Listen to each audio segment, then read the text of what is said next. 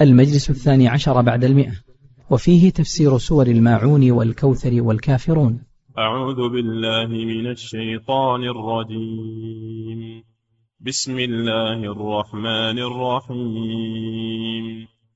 أرأيت الذي يكذب بالدين؟ فذلك الذي يدع اليتيم. ولا يحض على طعام المسكين. فويل للمصلين الذين هم عن صلاتهم ساهون الذين هم يراءون ويمنعون الماعون. بسم الله الرحمن الرحيم. إنا أعطيناك الكوثر فصل لربك وانحر إن شانئك هو الأبتر. نعم. بسم الله الرحمن الرحيم. قل يا أيها الكافرون لا أعبد ما تعبدون. ولا أنتم عابدون ما أعبد ولا أنا عابد ما عبدتم ولا أنتم عابدون ما أعبد لكم دينكم ولي دين بسم الله الرحمن الرحيم. الحمد لله رب العالمين. صلى الله وسلم على نبينا محمد وعلى آله وأصحابه أجمعين. في هذه السورة هي قوله تعالى بسم الله الرحمن الرحيم. أرأيت الذي يكذب بالدين؟ فذلك الذي يدع اليتيم ولا يحض على طعام المسكين فويل للمصلين الذين هم عن صلاتهم ساهون الذين هم يراءون ويمنعون الماعون. تضمنت هذه السورة الوعيد على هذه الجرائم المذكورة فيها. قوله تعالى أرأيت؟ هذا خطاب للنبي صلى الله عليه وسلم وهو خطاب أيضا لكل مسلم. ورأيت يعني علمت. والمراد التعجب من حال هذا الذي يتصف بهذه الصفات الأولى الذي يكذب بالدين. يعني الحساب الدين المراد به الحساب والجزاء. هذا هو الدين في هذه الآية وهو لا بد من وقوعه ولكن مع هذا هذا الصنف من الناس يكذبون به ولا يعتقدون البعث والنشور أو أنه يؤمن به ولكن لا يستعد له بالأعمال الصالحة تجنب المحرمات. هذه الأولى يكذب بالدين يكذب بحصول الجزاء والحساب. فلذلك يقدم على ما يأتي من الجرائم. فذلك الذي يدع اليتيم. الجريمة الأولى أنه يسيء إلى الأيتام ويدفعهم بعنف وقسوة وهم ضعاف. فقدوا آباءهم ومن يحنو عليهم وينفق عليهم. فلذلك استحقوا على المسلمين العناية بهم تعويضا لما فقدوا من آبائهم وكفالة اليتيم فيها فضل عظيم. قال صلى الله عليه وسلم أنا وكافل اليتيم في الجنة كهاتين وأشار بأصبعيه السبابة والوسطى. فهذا فيه دليل على فضل اليتيم كفالة اليتيم والقيام بشؤونه ولكن هذا الشخص أو هذا الصنف من الناس يحتقرون اليتيم ويستضعفونه ويسيئون إليه بالقول وبالفعل يزجرونه بالقول ويدفعونه بالفعل يبعدونه. هذه جريمة عظيمة لا يفعلها إلا من يكذب بالدين وأن الله سيجازيه يوم القيامة عن هذا الصنيع. والجريمة الثانية لا يحض لا يحض على طعام المسكين. لا يحض يعني لا يحث ويرغب في إطعام المساكين. الفقراء والفقراء لهم حق على الأغنياء. فإن الله سبحانه وتعالى جعل لهم نصيبا في الزكاة ونصيبا من الإحسان علي إليهم جبرا لحاجتهم فقرهم. ولا يحض على طعام المسكين. لا يحض نفسه ولا يحض غيره بل هو معرض عن هذا. فإذا كان هذا ذما لا يحض على طعام المسكين فكيف للذي يمنع حق المسكين؟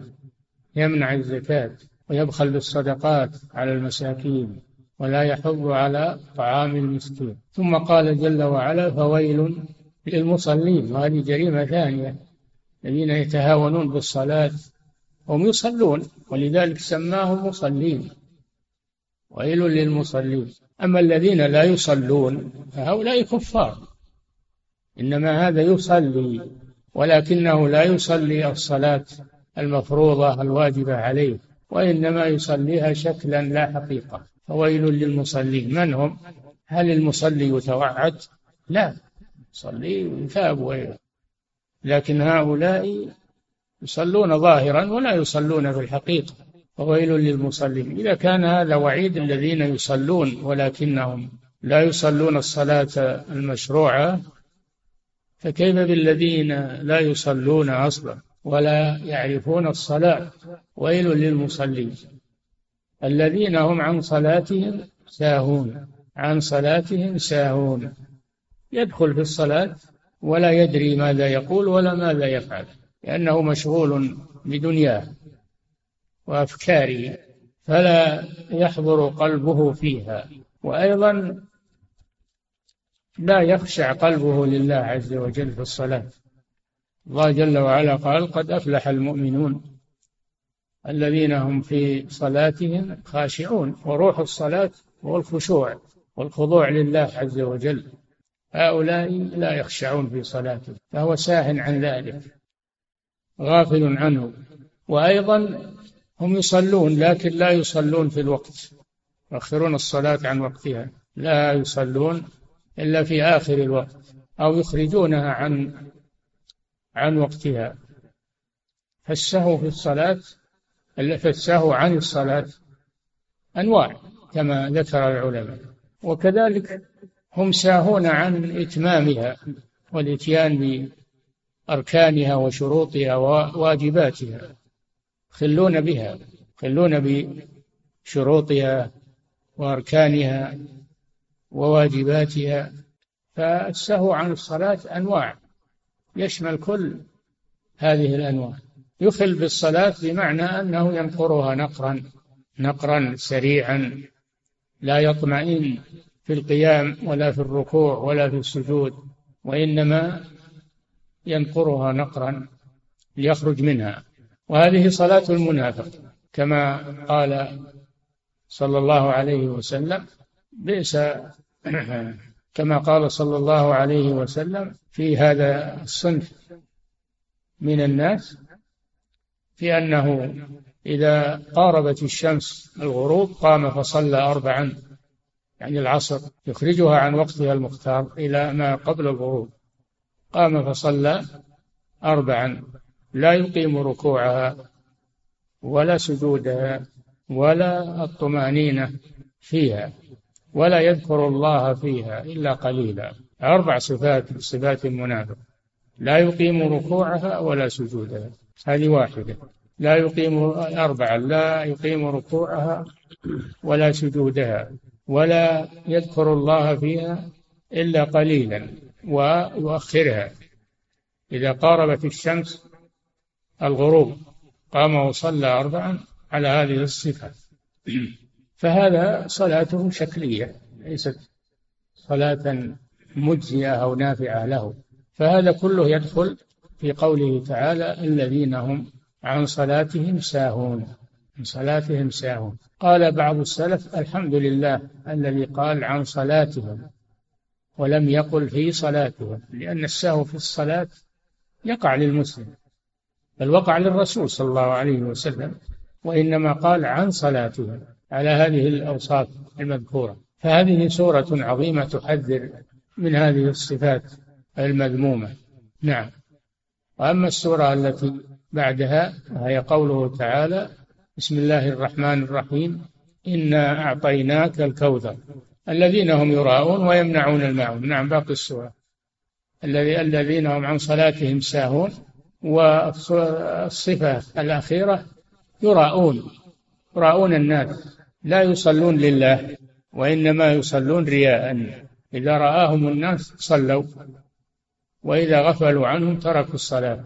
الذين هم يراءون. كما قال الله جل وعلا وإذا قاموا إلى الصلاة قاموا كسالى يراءون الناس ولا يذكرون الله إلا قليلا فهم لا يصلون لله وإنما يصلون رياء وسمعة. وهؤلاء لا صلاة لهم كما قال صلى الله عليه وسلم أخوف ما أخاف عليكم الشرك الأصغر. فسئل عنه فقال الرياء. يقوم الرجل فيصلي فيطيل صلاته لما يرى من رجل من نظر رجل إليه. إذا كان حضرة الناس فإنه يزين صلاته. إذا كان غائبا عن الناس فإنه يفرط فيها. فهذا وإن صلى فصلاته لا تقبل. الذين هم يراءون والصفة الأخيرة يمنعون الماعون.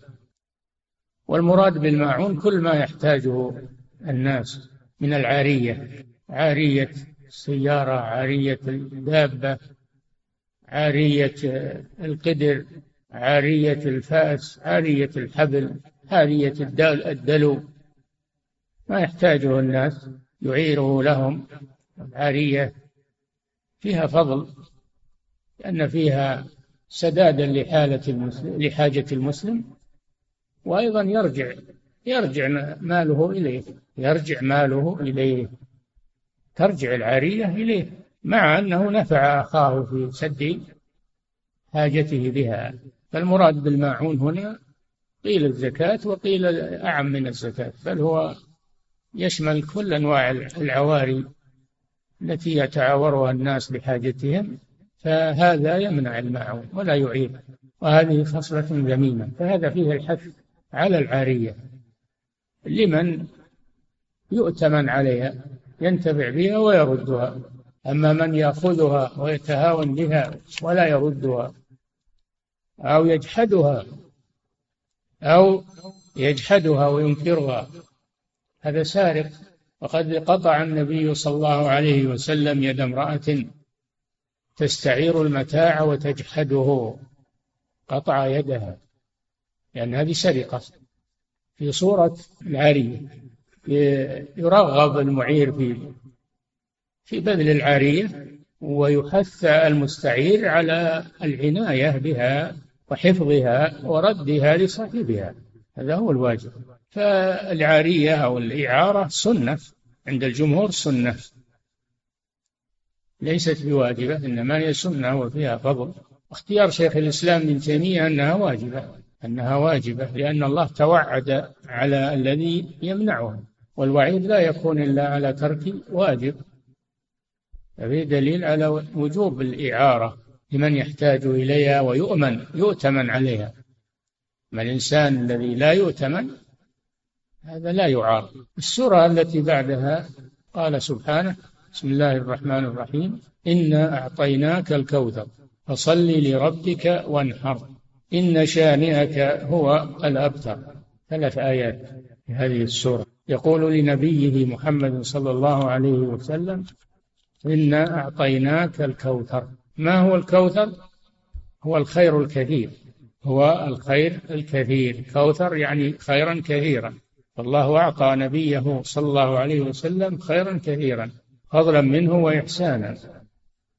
ومن عليه بذلك ليشكر الله عز وجل. وقيل الكوثر نهر في الجنة. نهر في الجنة. وهذا صحيح. ثابت أن النبي صلى الله عليه وسلم أعطي الكوثر الذي هو نهر بالجنة. ماؤه أشد بياضا من اللبن وأحلى من العسل وهو يصب في الحوض. حوض النبي صلى الله عليه وسلم. يصب في الحوض والنبي صلى الله عليه وسلم يسقي أمته منه.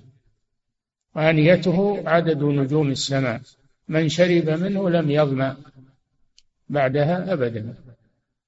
الرسول صلى الله عليه وسلم يسقي الذين يردون إليه على الحوض من أمته. يسقيهم بيده عليه الصلاة والسلام. ويذاد عن الحوض أقوام. يذاد أقوام لا يردون الحوض لأنهم بدلوا وغيروا بعد الرسول صلى الله عليه وسلم. أما الذين استقاموا بعد الرسول عليه الصلاة والسلام فهؤلاء هم الذين يريدون الحوض على الرسول صلى الله عليه وسلم كما جاء في الحديث. والحوض والكوثر داخل في القول الأول الذي هو الخير الكثير. خير الكثير يدخل فيه النهر نهر الكوثر. بلا شك إنا أعطيناك الكوثر. بماذا يقابل النبي صلى الله عليه وسلم هذه النعمة؟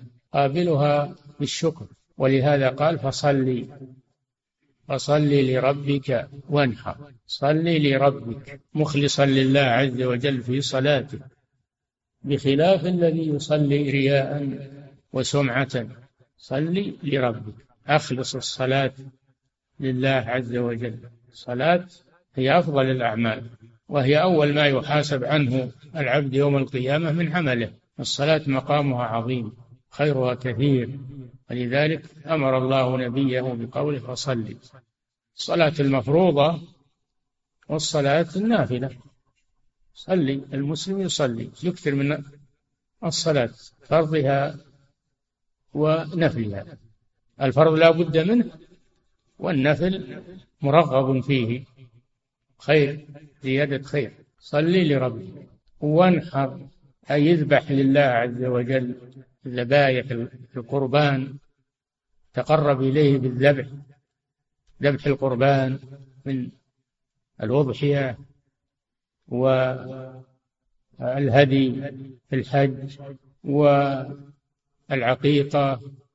كل هذه قرابين تذبح لله عز وجل. وانحر. أي يذبح لله عز وجل فدل على أن الذبح عبادة. الذبح على وجه التقرب إلى الله عبادة من أفضل العبادات لأن الله قرنه مع الصلاة في هذه الآية وفي آية الأنعام في آخرها. قل إن صلاتي ونسكي ومحياي ومماتي لله رب العالمين لا شريك له وبذلك أمرت وأنا أول المسلمين.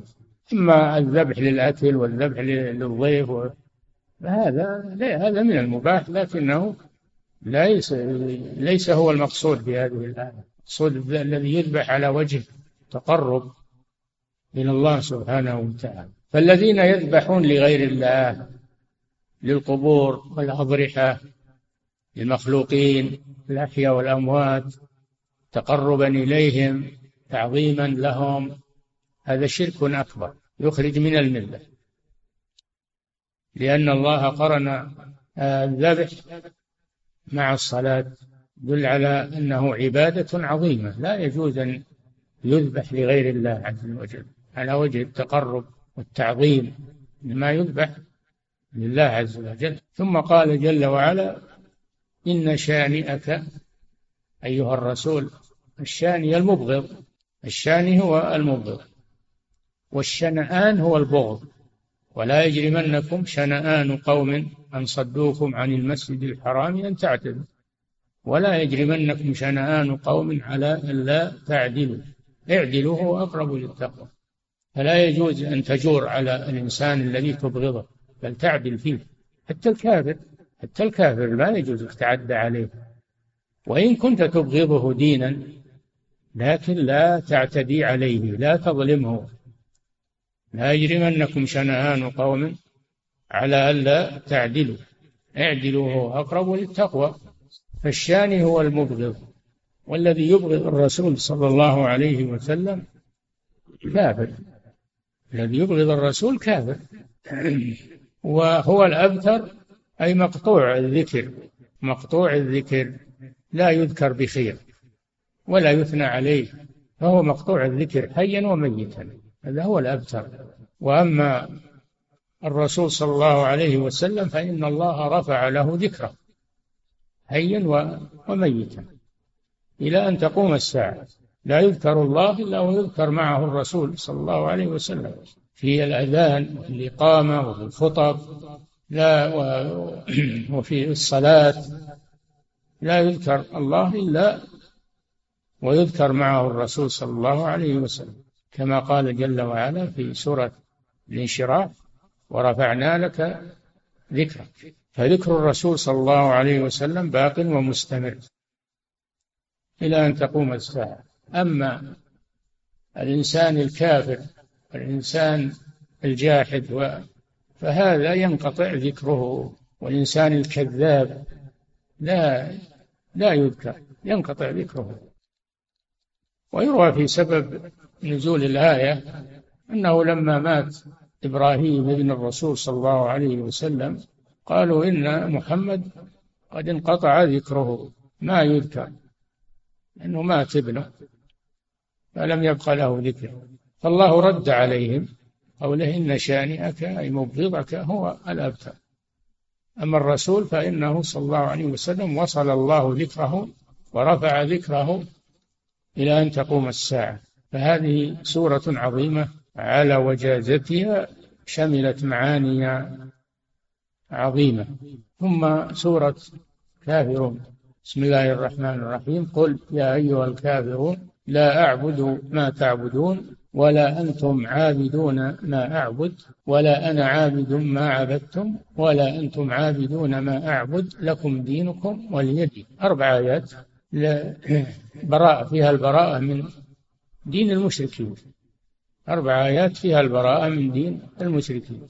أو خمس آيات فيها البراءة من دين المشركين. وقوله جل وعلا قل يا أيها الكافر وكان النبي صلى الله عليه وسلم ثبت عنه في صحيح مسلم وغيره أنه كان يقرأ بهذه السورة وبسورة الإخلاص في ركعتي الفجر الركعتين اللتين قبل الفجر الراتبة وكان يقرأ بهما أيضا في ركعتي الطواف. قل يا أيها الكافرون قل هو الله أحد. فهذا يدل على فضل هاتين السورتين لأنهما اشتملتا على التوحيد. سورة الكافرون فيها توحيد الألوهية العبادة توحيد العبادة. وسورة الإخلاص فيها توحيد الربوبية. قل هو الله أحد الله الصمد لم يلد ولم يولد ولم يكن له كفوا أحد. هذا توحيد الربوبية.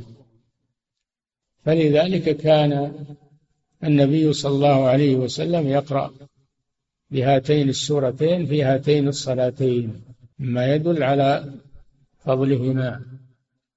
فقراءتهما في هاتين الصلاتين سنة سنة نبوية. أو يقرأ بقوله تعالى في الأولى قولوا آمنا بالله وما أنزل إلينا وما أنزل إلى إبراهيم إلى آخر الآية.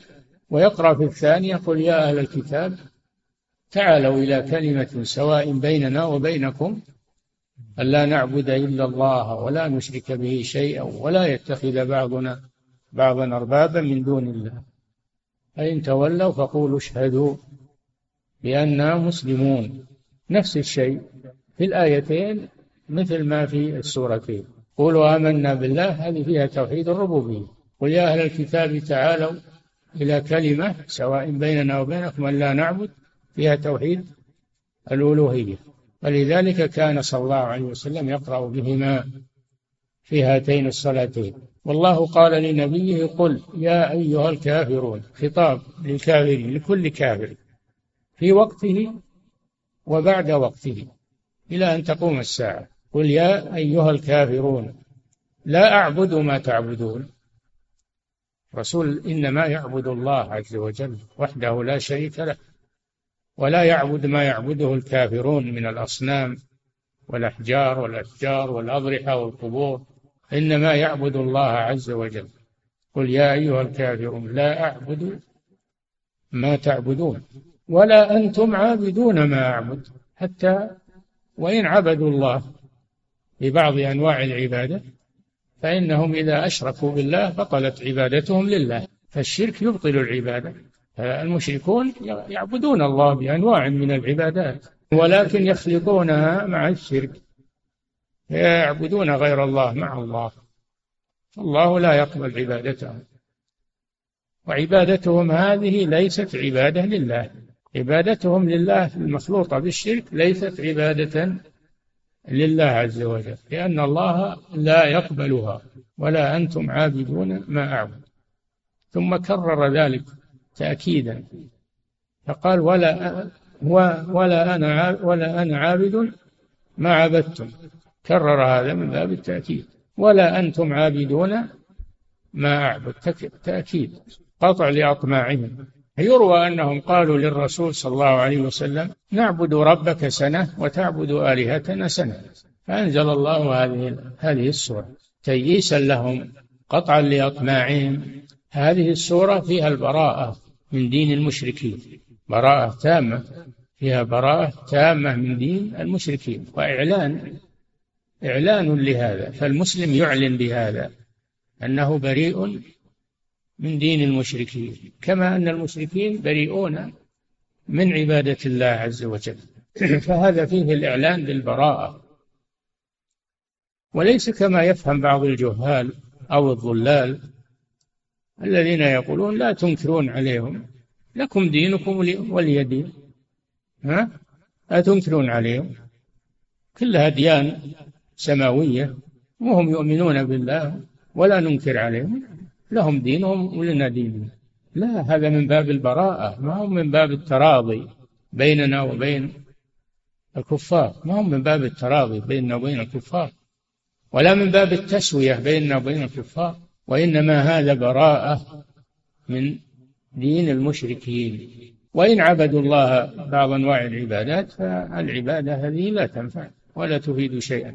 لأن العبادة إذا خالطها الشرك بطلت كما أن الحدث إذا خالط الطهارة فسدت وكذلك الشرك إذا خالط العبادة أبطلها. نسأل الله العافية. فلينتبه لهذا كثير ممن يدعون الإسلام يصلون ويصومون ويحجون ويعتمرون ويذكرون الله كثيرا بأورادهم ثم يدعون غير الله ويذبحون لغير الله. يدعون غير الله ويستغيثون بالأموات ويذبحون لغير الله وينظرون لغير الله. هؤلاء عبادتهم باطلة لا يقبلها الله سبحانه وتعالى وهم مشركون وإن كانوا يتسمون بالمسلمين فهم مشركون على الحقيقة. فليتنبه لهذا هؤلاء المغرورون لأن هذا تنبيه عظيم من الله جل وعلا على أن المسلم يتبرأ من دين الكفار ويصرح بهذا. يصرح بهذا. لكم دينكم الذي هو دين الشرك ولي دين. الذي هو دين التوحيد. لماذا لم يقل ولي ديني بالياء؟ لأن الآيات كلها على النون. فمن أجل الفواصل هذف الياء. لكم دينكم ولي دين. أي ديني ولي ديني.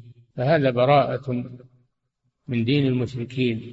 في هذه السورة العظيمة الموجزة يعلنها المسلم في كل مكان. يعلنها في بلاد الكفار. ما ينخدع بهم أو يداهن معهم أو يتملق إليهم. لا من جهة الدين لا. أما من جهة الدنيا وأمور الدنيا أمرها سهل لكن من جهة الدين لا يداهنهم ولا يتملق إليهم ويمدح دينهم. ويقول كلنا نؤمن بالله وكلنا نتعاون لا ما ما يجوز الكلام هذا أبدا. المسلمون يتبرؤون من دين الكفار ويصرحون بذلك. وهذه السورة قائمة بهذا الشيء. المصحف الشريف كيف نتناساها ونرضي الكفار ونتراضى معهم؟ تقارب معهم يسمونه التقارب. لا, لا نتقارب معهم. أما أننا نتعامل معهم بالمباحات فهذا لا بأس.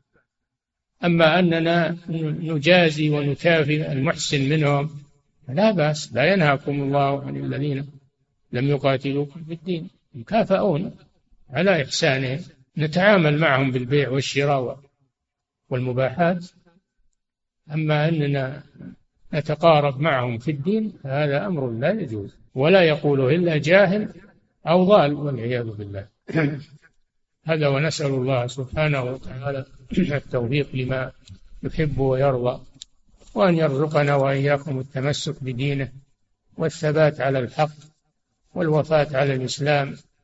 نسأل الله أن ينصر دينه ويعلي كلمته وأن يخذل أعداءه وأن ينصر الإسلام والمسلمين ويذل الشرك والمشركين وأن يدمر أعداء الدين صلى الله وسلم على نبينا محمد وعلى آله وأصحابه أجمعين. يقول فضيلة الشيخ وفقكم الله.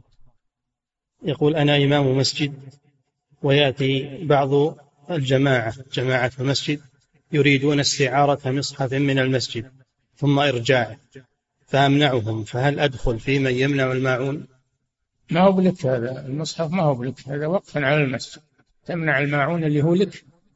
يبي يستعير منك مصحف تملكه أنت لا بأس. أما مصاحف المسجد لا. هذه أوقاف. ولا تخرج من المسجد. لا تخرج من المسجد. لأنه وقفت عليه فتبقى فيه. الذي يقرأ يجلس في المسجد. الحمد لله. نعم. يقول فضيلة الشيخ وفقكم الله. يقول وكذلك حفظك الله بعض الجيران يأتي ليستعير مني سلم المسجد لحاجته. كل حوائج المسجد كل حوائج المسجد وقف. لا يجوز لك تعيرها. ما هي بلك؟ تعير الذي تملكه الذي هو ملكك. كان لك سلم عندك تعيره أما سلم المسجد لا. نعم. فضيلة الشيخ وفقكم الله يقول هل لي أن آخذ من المسجد مصحفا يناسبني حروفه وآتي بمصحف آخر جديدا بدلا عنه؟ وهذا مثل الأول لا يجوز لا يجوز استبدال مصاحف المسجد بغيرها أبدا لأنها أوقاف والوقت لا يغير. نعم. فضيلة الشيخ وفقكم الله يقول السهو عن الصلاة مذموم وأما السهو في الصلاة فغير مذموم لوقوعه من النبي صلى الله عليه وسلم. نعم. فهل إذا كثر سهو الإنسان أو الإمام في صلاته يكون هذا مذموما ويعاب عليه؟ لا هذا بغير اختياره هذا بغير اختياره لكن يحاول يحاول الابتعاد عنه ويحاول استحضار الصلاة الخشوع فيها. نعم. فضيلة الشيخ وفقكم الله. يقول ما علاج الرياء في الصلاة وغيرها؟ وما الفرق بين الرياء والسمعة؟ وأيهما أشد إثما؟ علاج الرياء بالإخلاص تعالجه بالإخلاص لله. فإذا حصل لك شيء تبادر بالرجوع والإخلاص لله عز وجل وطرد وطرد الرياء. ألا يضرك إذا أردته وأخلصت لله عز وجل. ولا فرق بين الرياء والسمعة. إلا أن الرياء لما يرى والسمعة لما يسمع من الأقوال. نعم. فضيلة الشيخ وفقكم الله يقول فيما يتعلق بالسهو في الصلاة هل هناك أفضلية في سجود السهو إذا كان قبل السلام أم بعده أم أن, أم أن الأمر راجع للمصلي؟ سجود السهو يجوز قبل السلام وبعد السلام ولكن الأفضل التفصيل إن كان عن نقص فهو قبل السلام لأنه جبران. وإن كان عن زيادة فهو بعد السلام لأنه ترغيم للشيطان كما في الحديث. نعم. فضيلة الشيخ وفقكم الله يقول بعض الناس ينكر على من يقرأ فيقف على رأس الآية في قوله ويل للمصلين ويل للمصلين ويوجب إتمامها بما بعدها. فهل هذا صحيح؟ لا ما هو صحيح. الوقف على رؤوس الآيات هذا هو السنة وهو طريقة الرسول صلى الله عليه وسلم. نعم. فضيلة الشيخ وفقكم الله في قوله سبحانه وتعالى إنا أعطيناك الكوثر فصل لربك وانحر. هل يؤخذ منها أن من رزق شيئا أو أتاه خير من الله أنه يشرع له أن يصلي نافلة شكرا لله وأن يذبح لله لأجل هذا الأمر أخذا من الآية؟ لا. ما يؤخذ منها هذا. ولكن من رزق شيئا من المال يتصدق منه. وإذا حضر القسمة أولو القربى واليتامى والمساكين فارزقوهم منه. فارزقوهم منه وقولوا لهم قولا معروفا. يتصدق منه. هذا هو شكره. نعم. فضيلة الشيخ وفقكم الله يقول هل تضمن العارية سواء كانت قليلة أم كثيرة؟ لا خلاف بين العلماء. العارية هل تضمن أو لا تضمن؟ أو إذا شرط ضمانها تضمن وإذا لم يشرط لم تضمن فيها خلاف بين العلماء. نعم. فضيلة الشيخ وفقكم الله يقول قرأت في كتب فقه الإمام الشافعي ما يتعلق بوقت الصلاة ويذكرون وقتين في صلاة العصر. يعني وقتا جائزا ووقت وقت جا وقتا جائزا الذي هو وقت الاختيار. فما معنى الوقت الجائز أو الوقت الاختياري؟ وما الفرق بينهما؟ الجائز الذي هو وقت الاختيار يعني تصلي في وقت الاختيار. وغير الجائز وقت الضرورة ما تأخر الصلاة إلى وقت الضرورة إلى عند غروب الشمس أو قبل غروب الشمس إلا عند الضرورة. إذا اضطررت إلى هذا أما إذا كنت مختارا فتصلي في أول الوقت في وقت الاختيار. نعم. فضيلة الشيخ وفقكم الله يقول إذا سهى الإمام فقال سمع الله لمن حمده بعد أن رفع من السجود هل عليه أن يأتي بسجدتين للسهو إذا إذا قال الإمام سمع الله لمن حمده بعد أن رفع من السجود. نعم أتى بقول مشروع في غير محله يستحب له السجود يستحب ولا يجب. نعم. فضيلة الشيخ وفقكم الله هل الحوض والكوثر شيء واحد؟ لا ما هو بشيء واحد. الحوض مجمع الماء مجمع. والكوثر نهر يصب فيه. نعم. فضيلة الشيخ وفقكم الله يقول هل ورد ما يتعلق بالحوض أنه قبل الصراط أو بعده أم أن هناك حوضان؟ الله أعلم في هذا. نثبت الحوض وأما هل هو قبل الصراط أو بعد الصراط الله أعلم. نعم. فضيلة الشيخ وفقكم الله يقول هل يذاد عن الحوض المبتدعة؟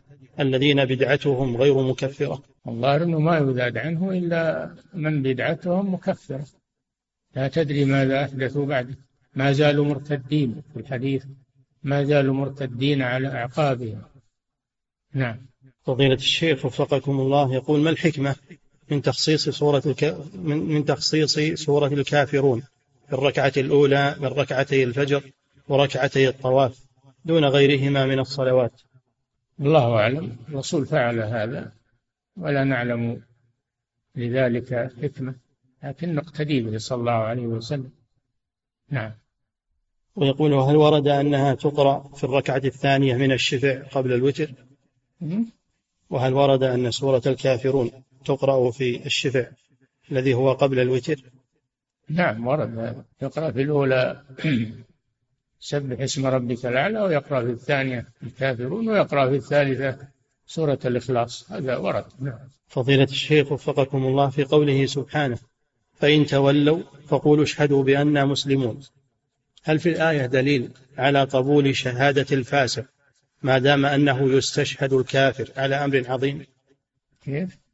في قوله سبحانه فإن تولوا فقولوا اشهدوا بأننا مسلمون. هل في الآية دليل؟ تولوا يعني الكفار. نعم. فقولوا اشهدوا بأننا مسلمون. أشهدوهم على أنكم تخالفونهم. أشهدوهم على أنكم تخالفونهم في دينهم. نعم. هل فيها دليل على قبول شهادة الفاسق؟ ما دام أنه يستشهد الكافر على أمر عظيم. ما أعرف هذا ما أعرف. نعم. فضيلة الشيخ وفقكم الله يقول بعض الخطباء وغيرهم يقولون في أثناء الخطبة قال الله تعالى أعوذ بالله من الشيطان الرجيم. ثم يتلو الآية. فهل يجوز ذلك؟ لا, لا بأس. لا بأس بذلك. لأن الذي يقول أعوذ بالله هو القارئ. نعم. فضيلة الشيخ وفقكم الله هل يجوز تلاوة هل يجوز قرأت القرآن فاستعذ بالله. عملا بالآية. إذا قرأت القرآن فاستعذ بالله. نعم. يقول فضيلة الشيخ وفقكم الله هل يجوز تلاوة القرآن من الحائض والنفساء لكي لا تنسى القرآن؟ نعم إذا خشيت نسيان القرآن تقرأه. إذا خشيت نسيان ما تحفظ تقرأه وهي حائض. نعم. فضيلة الشيخ وفقكم الله يقول ما نصيحتكم لمن يدعون إلى تقارب الأديان؟ وهل تسمى الديانة اليهودية أو النصرانية أديانا سماوية؟ في الأصل في الأصل هي أديان سماوية. أما التحريف والتبديل فهذا ليس من الدين إنما أصلها سماوي. لكنها نسخت بشريعة محمد صلى الله عليه وسلم. هي منسوخة بشريعة محمد صلى الله عليه وسلم. هذا اللي ما ما غير ولا بدل أما الذي بدل وغير فهذا ليس هو كلام الله ليس هو دين الله. نعم. فضيلة الشيخ وفقكم الله يقول في بلادي إذا دخلت عشر ذي الحجة. فإن كل بيت يذبح شاة ويدعو الناس للأكل منها على أنها صدقة للأموات. فما حكم هذا العمل؟ لو أخرها إلى يوم العيد صارت أضحية ذبحها بأول عشر ذي الحجة لا أصل له ولا دليل عليه. لكن يذبحها في اليوم العاشر يوم يوم الأضحى عيد الأضحى. لتكون نسكا وعبادة. نعم. فضيلة الشيخ وفقكم الله يقول يتناقل بعض الناس هذه الرسالة فما مدى صحتها؟ وهي حسبنا الله سيؤتينا الله من فضله إنا إلى الله راغبون. وأن ابن باز رحمه الله يقول والله ما دعوت بهذا الدعاء بعد التشهد الأخير في أمر عسير إلا تيسر. يقول ما الرأي في هذا وهل سمعتم ذلك حفظكم الله؟ والله ما سمعناه من الشيخ ولا قرأناه في كتبه. إذا كان اللي نقل هذا وجده في كتب الشيخ يبين يقول الكتاب الفلاني الصفحة الفلانية. أما أن ينسب للشيخ شيئا بدون تثبيت هذا لا يجوز. نعم. فضيلة الشيخ وفقكم الله يقول أضع خطا بالقلم الرصاص. تحت الكلمة التي أخطئ فيها في المصحف ثم أمسحها بعد كتابتها في ورقة خارجية. فهل يجوز هذا ابتداء؟ لا المصحف لا يحدث فيه أي شيء. لا تنقيط ولا خطوط ولا حواشي ولا شيء. يجرد المصحف يجرد نعم. فضيلة الشيخ وفقكم الله هل يجوز للمرأة أن تقرأ القرآن من باب التعلم ويظهر صوتها في الإذاعة أو في القنوات الفضائية لتتعلم القرآن. تعلم القرآن بغير هذه الطريقة. علم القرآن في بيتها في مدرستها. وأما في وسائل الإعلام أمام الناس ومسمع الناس هذا لا أصل له. نعم. بل صوت المرأة عورة. نعم. فضيلة الشيخ وفقكم الله. يقول هل يجوز إخراج المصحف من داخل المسجد الحرام لقراءته في الساحة الخارجية للمسجد أو في المسعى إذا كنت مرتبط بالمسجد وترده في مكانه لا بأس. لأنك ما أبعدت فيه في المصلى وتابع للمسجد لأن الساحات تابعة للمسجد. إذا أخذت تقرأ في الساحات وترجع لا بأس. نعم. فضيلة الشيخ وفقكم الله يقول هل أسماء السور توقيفية؟ فيها خلاف بين العلماء راجعوا كتب أصول التفسير راجعوا أصول التفسير. فيها خلاف بين العلماء. منها شيء هو منها شيء توقيفي. ومنها شيء محل خلاف. هل هو توقيفي ولا اصطلاحي؟ نعم. فضيلة الشيخ وفقكم الله. يقول هل يعتبر شراء المصاحف ثم توزيعها يعتبر من الصدقة والعلم النافع الذي ينفع بعد الموت؟ ما في شك المصحف هو أفضل الكتب. فإذا اشتريت كمية منه ووزعتها فهذا من نشر العلم ونشر القرآن. وهو من الصدقة الجارية أيضا. نعم. فضيلة الشيخ وفقكم الله يقول أنا إمام مسجد أؤم الناس في صلاة التراويح فيمدحني الناس أحيانا بقولهم صوتك حسن أو غير ذلك. وأفرح بهذا فهل هذا من الرياء؟ لا ما هو من الرياء إذا لم تقصد إذا لم تقصد بقراءتك مدح الناس فليس من الرياء إذا مدحوك هم فليس عليك في هذا شيء بل إن الرسول صلى الله عليه وسلم قال هذه عاجل بشرى المؤمن عاجل بشرى المؤمن إذا أثنوا عليك بالخير وأنت لم تقصد الرياء أو السمعة نعم فضيلة الشيخ وفقكم الله. هل ورد أن نهر الفرات ونهر دجلة من أنهار الجنة؟ نعم. نهر الفرات نهر دجلة والفرات ورد أنه من أنهار الجنة ونهر النيل. نعم. فضيلة الشيخ وفقكم الله. هل يؤخذ من قوله سبحانه وتعالى تستووا على ظهوره ثم تذكروا نعمة ربكم في هذا النهر سيحون وجيحون. ورد هذا. نعم. هل يؤخذ من قوله سبحانه وتعالى لتستووا على ظهوره ثم تذكروا نعمة ربكم إذا استويتم عليه؟ هل يؤخذ منها أنه يشرع أن نقول الحمد لله عند الركوب؟ هذا عند السفر عند السفر. إذا ركبت للسفر على الدابة أو على السيارة أو على الفلك تأتي بهذا الذكر. نعم. فضيلة الشيخ وفقكم الله هل تجوز محبة الكافر من أجل قرابته لا من أجل دينه؟ لا. كافر لا يحب لأنه عدو لله. والله عدو له يبغضه. فكيف أنت تحب عدو الله؟ كيف تحب من يبغضه الله عز وجل؟ نعم. فضيلة الشيخ. لا تجد قوما يؤمنون بالله واليوم الآخر يوادون من حاد الله ورسوله ولو كانوا آباءهم أو أبناءهم أو إخوانهم أو عشيرتهم. تبغضه لله عز وجل. نعم. فضيلة الشيخ وفقكم الله. يقول ماذا يفعل من يكون إخوانه أو بعض أهله يتهاونون في الصلاة وينصحهم ولكن لا يستجيبون له فماذا يصنع؟ إذا نصحهم فإنه أدى ما عليه لكن لا يسكن معهم لا يسكن معهم يطلب سكنا بعيدا عنهم نعم. فضيلة الشيخ وفقكم الله يقول السائل إنه قال لزوجته إن ذهبت إلى بيت أختك فأنت طالق. وأنا نادب يقول على ما فعلت خوفا من قطيعة الرحم وهي لم تذهب إلى الآن فأفتوني ماذا أفعل؟ تجي للإفتاء إن شاء الله بكرة وتسأل المشايخ هناك يفتون نعم. فضيلة الشيخ وفقكم الله يقول هل هذا القول من الغيبة وهو أن يقول الشخص لا أحب قراءة فلان أو لا يستطيع فلان أن يقرأ القرآن جيدا؟ هل هذا من الغيبة؟ تنقص نعم هذا تنقص بالشخص. هو قرأ بجهده واستطاعته. أتى بما يستطيع وما يقدر عليه فلا تتنقصه بسبب ذلك. نعم. فضيلة الشيخ وفقكم الله يقول ورد في الدعاء المأثور يا حي يا قيوم برحمتك أستغيث يقول البعض إنه لا يجوز الاستغاثة بالرحمة فهل ما قالوه صحيح؟ لا ما هو صحيح. هذا وارد. برحمتك أستغيث ومن عذابك أستجير. لا بأس بذلك. نعم. فضيلة الشيخ وفقكم الله يقول هل كفى هل كفالة اليتيم لها صور مختلفة؟ فمثلا أن يرسل الرجل لعائلة من الأيتام راتبا شهريا أم أن هذا مقتصر على تربية اليتيم والقيام على رعايته؟ نعم. الكفالة اليتيم لها صور مختلفة. فمثلا يرسل الرجل لعائلة من الأيتام راتبا شهريا.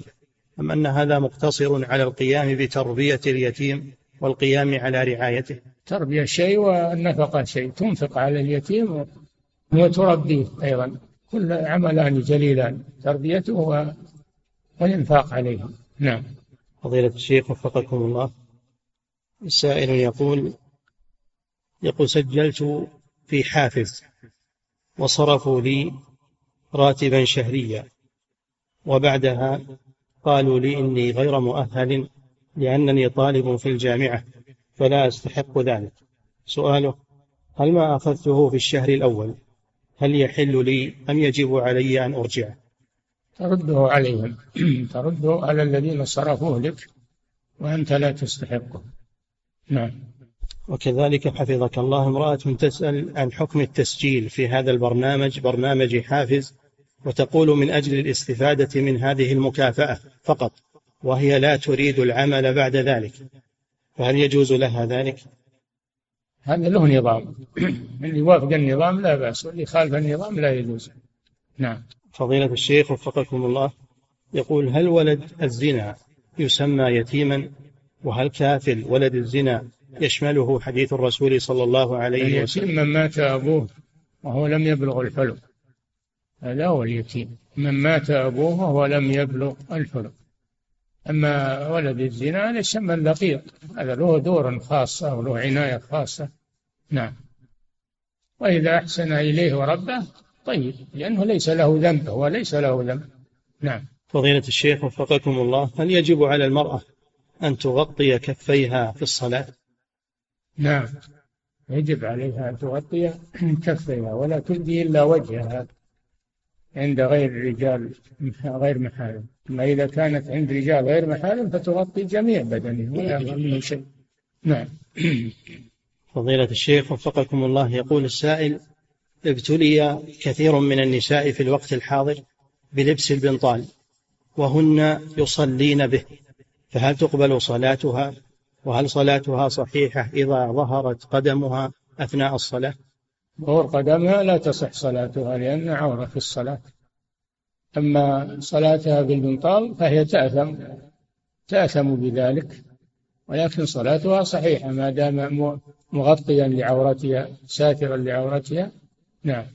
فضيلة الشيخ وفقكم الله يقول يوجد كتاب في مكاتب دعوة الجاليات باللغة الفلبينية مترجم إلى اللغة الفلبينية.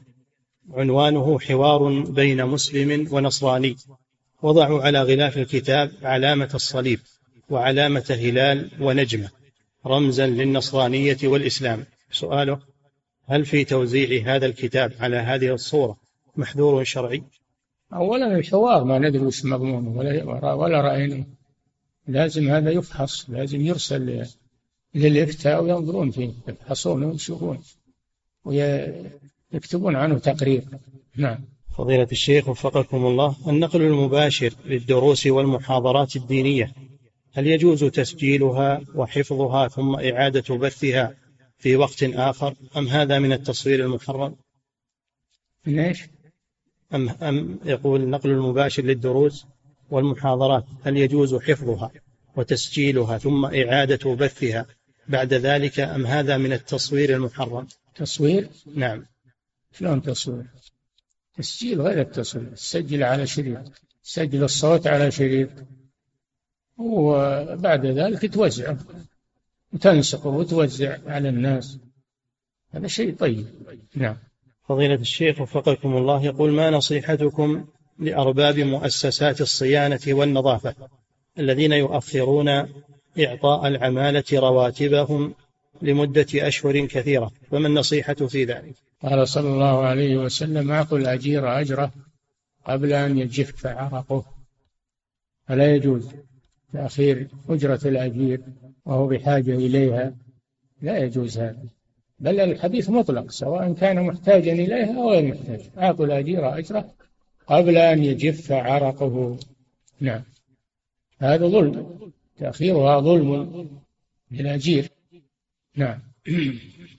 فضيلة الشيخ وفقكم الله شخص وجد لقطة في المدينة في المدينة النبوية عبارة عن سلسال من الذهب ولم يعرف تكاسلا منه. قد مضى على ذلك خمس سنوات. فماذا يفعل الآن؟ هل يتصدق به عن نية صاحبه؟ نعم. إذا أيس من صاحبه أيس من العثور على صاحبه يبيعه ويتصدق بثمنه على الفقراء. نعم. فضيلة الشيخ وفقكم الله. يقول هل يجوز الأكل من لحوم النصارى إذا كنت من ذبائح النصارى؟ إذا كنت لا أعلم هل ذبحوها على الطريقة الصحيحة أو لا؟ محل اشتباه الآن لأن ذبح النصراني الفرد لا بأس يوكل لكن ذبائح الشركات في في مصانع وفي مجازر عامة هذه ما ما يذبحون على الطريقة الشرعية فالإنسان يتوقف فيها. وفي يأكل من السمك يأكل من ذبائح المسلمين. لأن ما في بلاد من بلاد الدنيا ما فيه مسلمون ويذبحون لهم. نعم. فضيلة الشيخ وفقكم الله يقول هل يشترط التتابع في صيام كفارة اليمين؟ نعم. هل يشترط التتابع في صيام كفارة اليمين؟ لا لم لم يرد لم يثبت فيه دليل لم يثبت فيه دليل. الآية مطلقة ثلاثة أيام متتابعة ومتفرقة. لكن ورد في قراءة ثلاثة أيام متفرقات آه، متتابعات. ثلاثة أيام متتابعات. لكن آه، هذه قراءة غير مشهورة غير يعني معروفة. نعم. فضيلة الشيخ وفقكم الله في قول النبي صلى الله عليه وسلم وفرقوا بينهم في المضاجع. هل هذا عند بلوغ السابعة أو العاشرة؟ لعشر اضربوهم عليها لعشر وفرقوا بينهم في المضاجع. الوقت الذي يستحقون فيه الضرب هو الوقت الذي يفرق بينهم في المضاجع وهو بلوغ العاشرة. نعم. فضيلة الشيخ وفقكم الله. يقول السائل من غير هذه البلاد يقول انتشر عندنا الإنكار العلني على الحاكم. وهو ما يسمى بالنزول السلمي إلى الشارع فتحققت بذلك عدة مصالح. هل يجوز مثل هذا الفعل؟ كونه يتحقق فيها مصالح. أيضا يتحقق فيها مضار والمضار أرجح من المصالح. المضار أرجح من المصالح. سفك الدماء ضياع الأمن التفرق والاختلاف مضار أكثر. نعم. فضيلة الشيخ وفقكم الله. يقول كثير يكتبون فداك أبي وأمي يا رسول الله. أليس في هذا شرك حيث إن الرسول عليه الصلاة والسلام قد مات؟ لا ليس هذا دعاء للرسول. ليس دعاء حتى يكون شرك. إنما هو فداء والرسول يفدى بالنفس وبالمال وبالوالدين وبكل شيء. حتى أكون أحب إليه من ولده ووالده والناس أجمعين. نعم. لا بأس بذلك. نعم. فضيلة الشيخ وفقكم الله يقول وبعضهم يكتب يا رسول الله هكذا هل يجوز هذا؟ إيش يا رسول الله؟ إيش بعدها؟ وكتبها مجردة أنا نعم فضيلة الشيخ وفقكم الله يقول أنا أحب سماع الأشرطة الإسلامية وأرغب في سماع أشرطة تفسير القرآن الكريم فما هي أفضل فما هو أفضل تفسير عن طريق هذه الأشرطة لأستمع إليه وفقكم الله. والله أنا لم أستمع إليها ولا أدلك على شيء ما استمعت إليه فلا أدري. نعم. فضيلة الشيخ وفقكم الله المسبوق إذا سلم الإمام فقام ليأتي بما عليه فهل عليه سترة؟ المسبوق؟ نعم. لا لا لا, لا يشرع له سترة لأنه تابع للإمام تابع للإمام. نعم. فضيلة الشيخ وفقكم الله يقول أحيانا عند أحيانا عندما أتأخر عن الجماعة الأولى في الصلاة وأدخل المسجد أشعر بشيء من الكراهة لنظر الناس إلي فهل هذا من الرياء؟ لا يدل على خير يدل على الحياء يدل على الحياء الذي يمنعك من التأخر عن صلاة الجماعة. نعم. فضيلة الشيخ وفقكم الله يقول في المنطقة التي أنا فيها هناك مقابر مرتفعة أو هناك قبور مرتفعة فهل أسويها أنا ومجموعة من الشباب علما بأن الناس لا يعتقدون فيها شيئا أبدا والحمد لله وأنا إمام في تلك المنطقة؟ لا يا أخي هذا لابد من السلطة. اللي تسوي القبور تزيل الارتفاع تهدم الأضرحة هي السلطة. أما بدون سلطة لا يحدث شر فساد. نعم. فضيلة الشيخ وفقكم الله. يقول هل يجوز أن أضع شيئا على المصحف؟ إيش يضع شيئا على المصحف؟ سواء كتاب أو غيره؟ يضع كتاب مثلا فوق المصحف. إذا كان هذا الشيء طاهرا و... وليس فيه محذور فلا بأس. وإن كان الأولى أن المصحف يرفع. الأولى أنه يرفع لكن إذا وضع عليه شيء طاهر وليس فيه محذور فلا, يحرم هذا. وإن كان الأولى خلافه نعم. فضيلة الشيخ وفقكم الله يقول ما حكم عيادة المريض الكافر؟ هل هذا الفعل من الولاء؟ في عيادته لدعوته إلى الإسلام. مثل ما عاد الرسول صلى الله عليه وسلم أبا طالب ودعاه إلى الإسلام وعاد يهوديا ودعاه إلى الإسلام فأسلم. إذا كان يدعوه إلى الإسلام لا طيب مشروع. نعم. فضيلة الشيخ وفقكم الله. ما معنى ما ورد في الحديث عن النبي صلى الله عليه وسلم أن الله لا ينظر إلى من جر ثوبه خيلاء؟ نعم. على على على لفظ الحديث لا ينظر إليه. نقول لا ينظر إليه يكفي هذا. نعم. فضيلة الشيخ وفقكم الله يقول مات بعض أجدادنا. يقول السائل مات بعض أجدادنا ونحن نعلم أن لهم بعض العقائد التي تتعلق بالأولياء والصالحين ومن دعاء لغير الله وتوسل بالأولياء. يقول هل يعذرون بجهلهم وهل لنا أن نستغفر لهم؟ توقفوا عن الاستغفار لهم وأما يعذرون بجهلهم فلا أدري عن حالتهم. هل عندهم أحد من العلماء؟ هل سمعوا آه، النهي عن ذلك أو ما سمعوا؟ يحتاج إلى تثبت في هذا الأمر. نتوقف لكن مسألة الاستغفار لهم لا لا تستغفر لهم. نعم. فضيلة الشيخ وفقكم الله يقول يحتج بعضهم بقوله سبحانه وتعالى إنك لا تهدي من أحببت. أنها نزلت في أبي طالب. فأثبت الله سبحانه محبة النبي صلى الله عليه وسلم لعمه. وذلك من أحببت هدايته. إنك لا تهدي من أحببت هدايته. نعم الرسول يحب هداية أبي طالب وغيره. نعم. فضيلة الشيخ وفقكم الله امرأة تسأل فتقول إنها طبيبة في أوروبا وتستشار في بعض الأمراض للأطفال وتذهب للأطفال في بيوتهم. تقول أحيانا يحضر الأب أثناء علاج الطفل مع أمه عند تلك الاستشارة. هل يجوز لي هذا العمل وحضور الأب أثناء علاجي؟ حضور الأب نعم. أعيد السؤال. تقول إنها طبيبة في أوروبا وتستشار وتعالج بعض الأمراض للأطفال في بيوتهم. أحيانا تقول يحضر الأب مع الأم عند تلك الاستشارة أو العلاج. هل يجوز لي هذا العمل عند حضور الأب أثناء علاجي للطفل؟ إيش المانع؟ هذا علاج ما هو يعني. هذا علاج وإحسان إليه. فلا مانع من ذلك. and